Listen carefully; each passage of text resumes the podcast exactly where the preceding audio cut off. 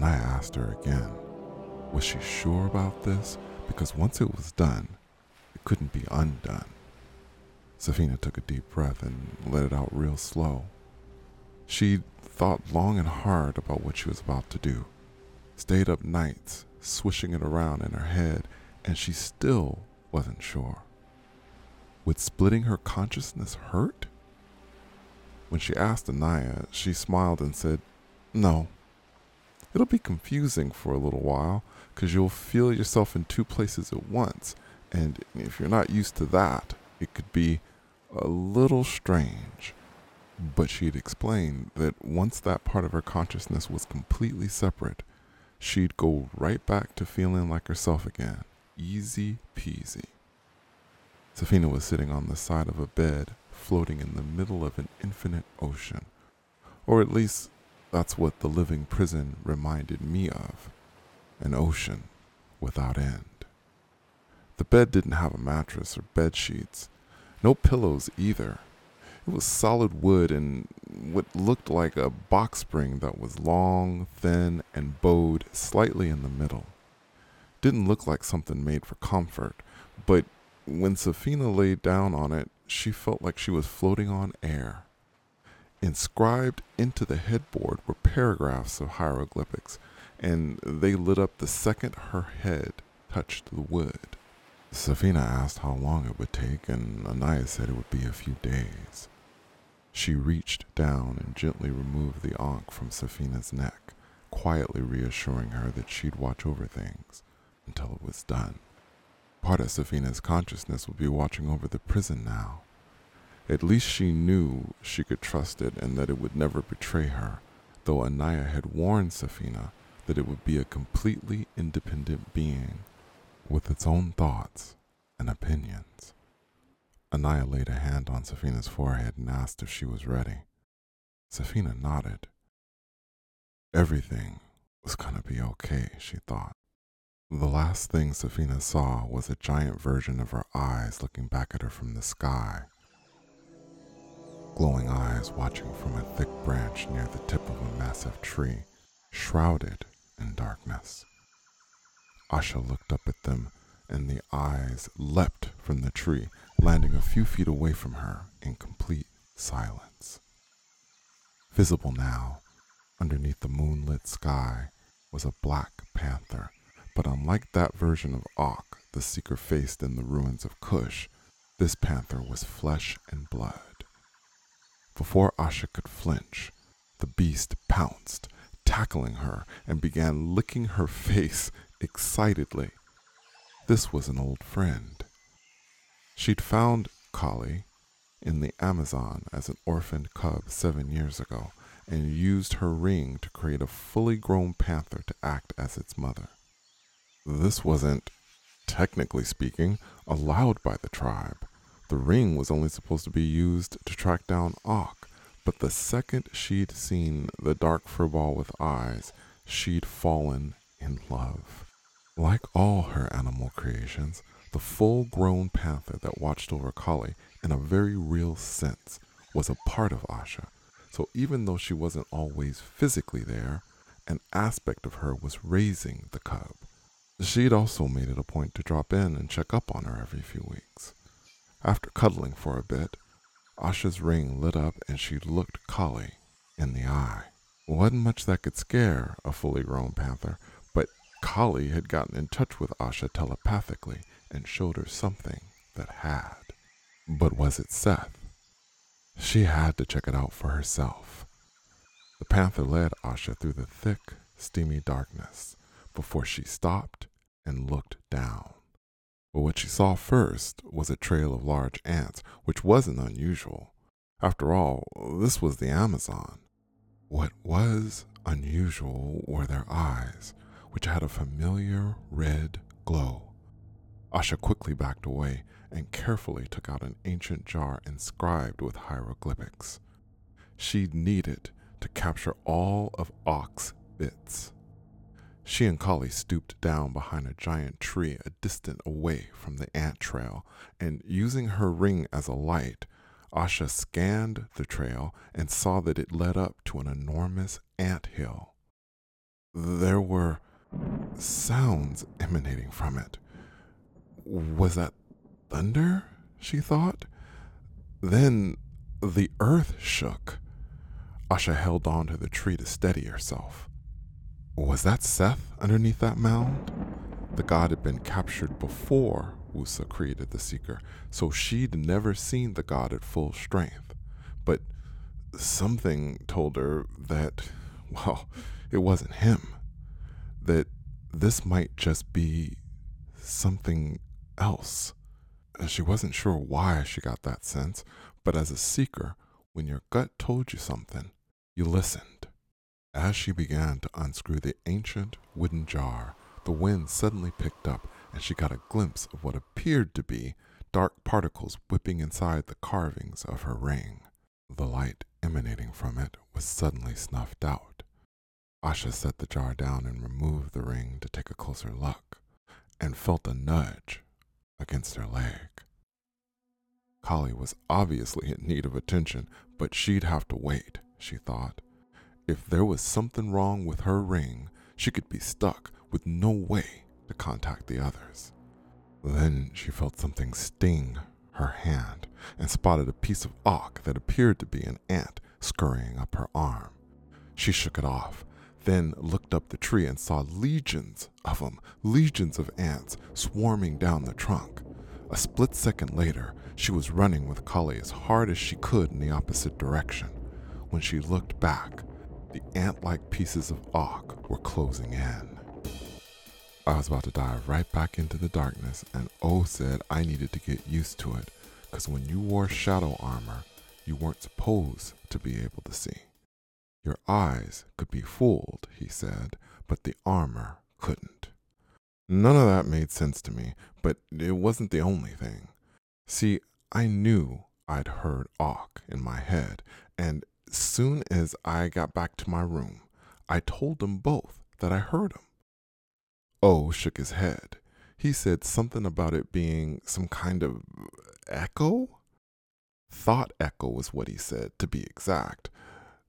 Thought echo. I looked at him, confused. Sometimes, he said, if you had the armor on and you were remembering something that was scary or exciting, the armor would echo the memory and you could hear it like it was an actual voice. He said this was why I'd have to learn to quiet my thoughts and emotions during the training, which was supposed to begin the next day. And the first thought in my head was that if Nawi wasn't going to be there the whole time, this training thing wasn't going to happen.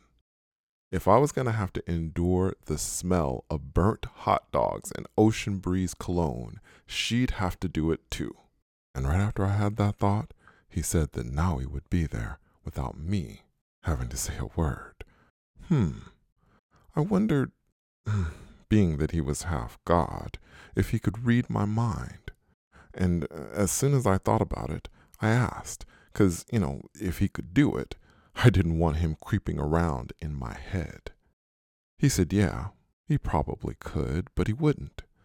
Said he thought it was rude, intrusive, a person's thoughts were their own, and nobody but that person had the right to know them. I noticed that he made triple sure, not double, not single, but triple sure that he was looking at Nawi when he made that particular point. Nawi didn't seem to notice. I was still trying to figure him out. Yes, he'd saved us in the underworld, but I got this sense that there was more to him. Something that I wasn't seeing. I don't know. So instead of Nawi climbing out of my window like she usually did, she took O's hand, and suddenly they were both in shadow. Then they shot up as quiet as a whisper and disappeared through the ceiling. He made it look so easy. I laid down and shut my eyes. As tired as I thought I was, I wasn't able to go right to sleep. I kept thinking about the possibilities. From what O said, the armor was more than just protection. You could fly, pass through solid objects, but that wasn't all. Oh no.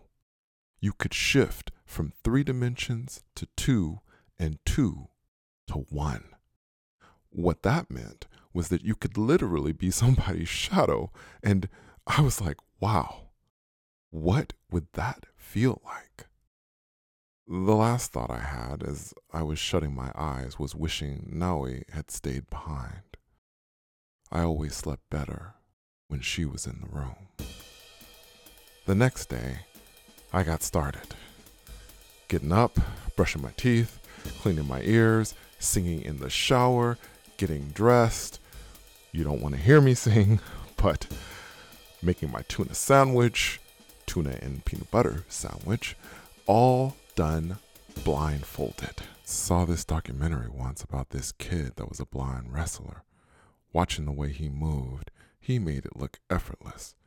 But I came to understand after that morning that making it look effortless took a lot of work. I continued to practice at school for bathroom breaks, lunch, on my phone texting, surfing the web, all done with my eyes shut. A blindfold would have attracted way too much attention, especially by a certain security guard, but I didn't cheat. Didn't open my eyes once. This was where I needed to start, according to O. Before I could wear that armor again, I needed to trust my instincts more than I trusted my eyes. Naoi was always there, but she didn't help, as O had instructed.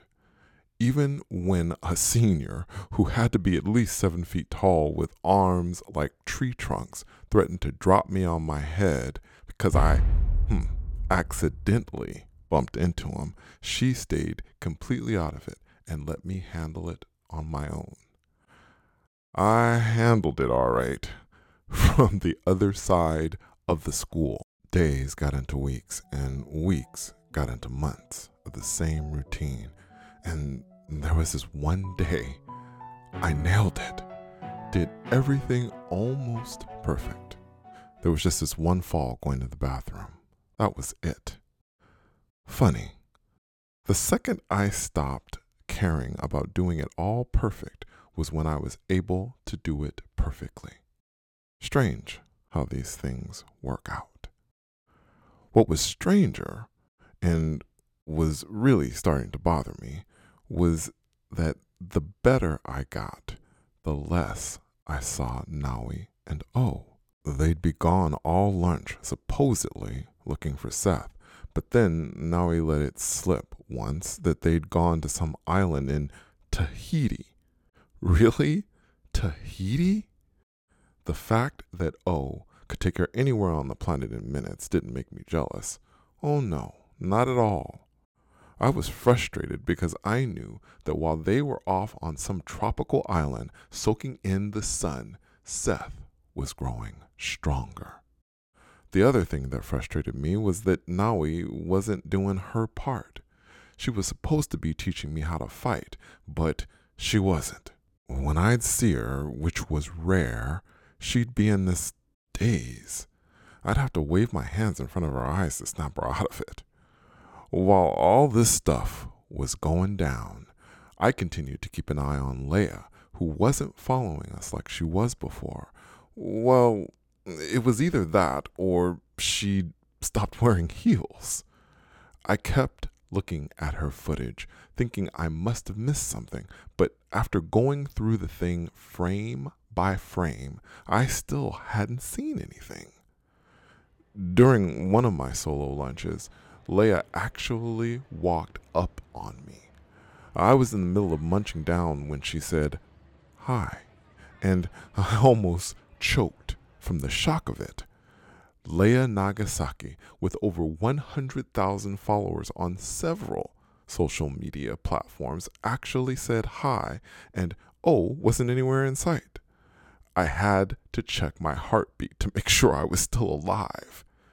After I cleared my throat and managed to swallow, I responded, but uh, I'm not quite sure what I said. Maybe hi, but it was probably some word that didn't exist in the English language. I noticed in that moment that she was very un-Leia like.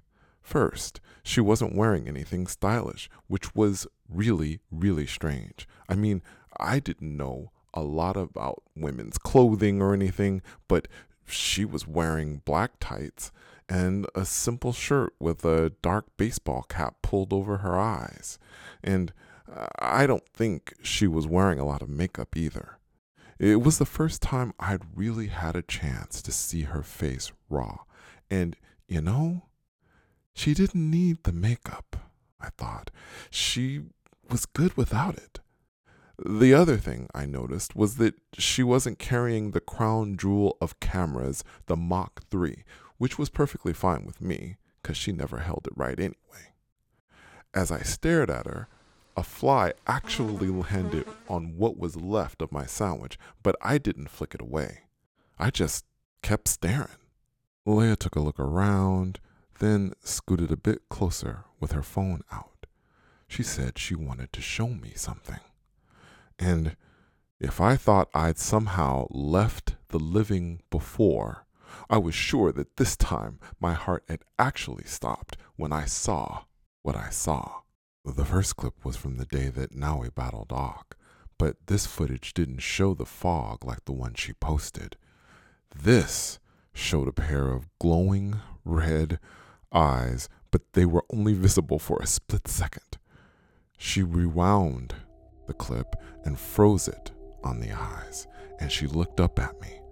I got the sense that those eyes had kept her up for quite a few nights. She'd said that she trashed it, deleted it when she was editing the post, thinking it was the same as the other footage, but just before she hit the delete forever button, something had told her to check it one more time to make sure she hadn't missed anything.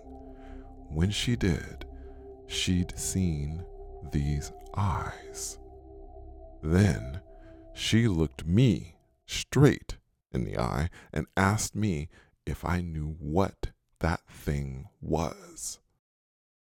The first thing I did was shake my head, but then she swiped her finger across her phone to bring up another clip. This showed a glimpse of Naui's face and a flash as she swung Aja her weapon. Then she said, I think you know. My mind was whipping around from one thing to another. She hadn't posted it yet, but why? And what would happen if she did? Is that why she was showing this to me? Or did she want money? Oh, because, you know, I didn't have any money. What would the school say if they found out? Would they kick Naui out? And the world. They'd find out too. Well, I thought it was going to happen at some point, but was the world ready to know? I never thought I'd have to think about that, about the world knowing who and what my best friend was. Oh, saved by the bell, literally. I popped up like I was sitting on a spring, but before I left, I told her I was going to talk to Nawi about this tonight. In the meantime, please, please, please don't post this. I promised, promised Leia that we'd explain everything. Of course, I didn't know what else to say and had no idea what Naui would say once I told her. That night, I stared out my window, waiting. I tried calling Naui earlier, but she didn't answer. I even took a look into the backyard where she'd camp when Jima was annoying her, but she wasn't there either. I waited and waited, but I didn't see Naui or Oscar. Where were they? Well, there was only one way I knew to find him. I'd have to use the shadow armor. As soon as I thought about it, I could hear O's voice in my head telling me not to use it unless he was with me, but I didn't care.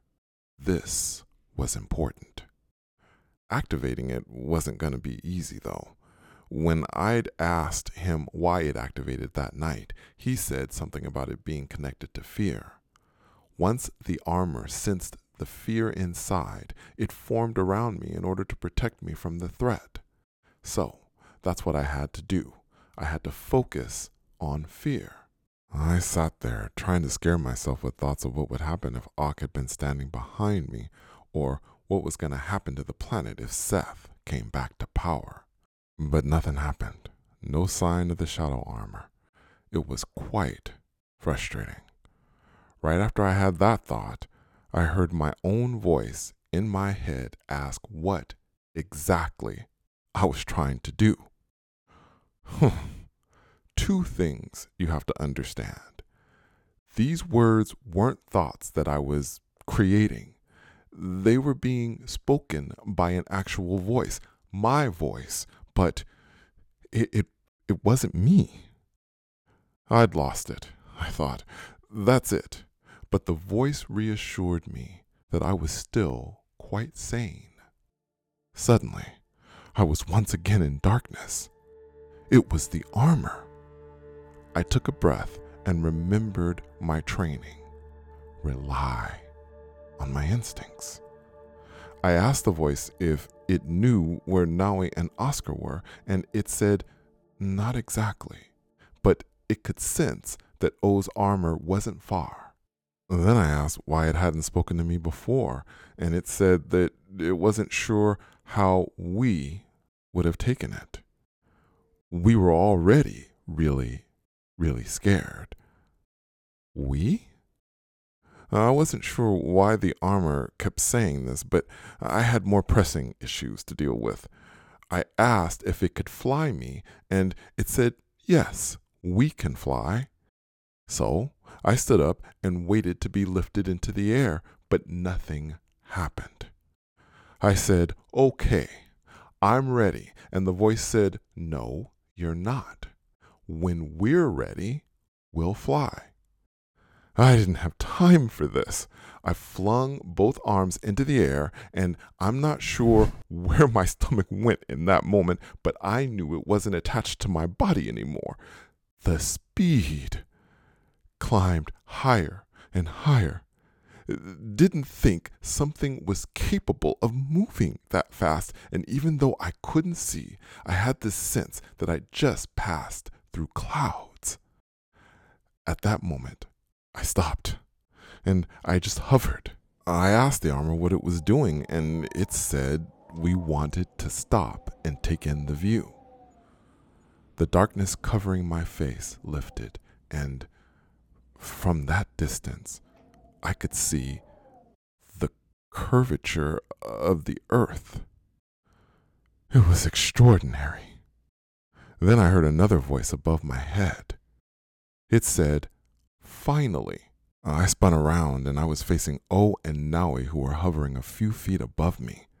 Naui had felt horrible about having to do what she did, but O had said that this was a part of the training that had to do with me and the shadow armor. It had to do, I guess, with our connection. So they'd been staying away from me on purpose. I was still upset with Naui, but then I spun back around again and took another look at the planet. I realized in that moment that I'd do anything to help protect it. Then I asked them if they knew about Leia, and they said, yeah, they did. Turns out they were listening in on our conversation. Now he told me not to worry. She had a plan. Then she dropped down a few feet with O until she was hovering directly beside me. As we took in the view together, she put an arm around me. Asha had crouched down as low as she could. Kali was gone. She'd split off from her in hopes that the ant like pieces of Ak would follow her and leave the panther alone, and they did. She wasn't sure how, but she was pretty sure that she'd lost them. But what was that sound? In the distance, Asha could see the ground splitting apart, and there was a brilliant light flaring out, and a sound. On May 21st, two weeks from today, we battle chaos.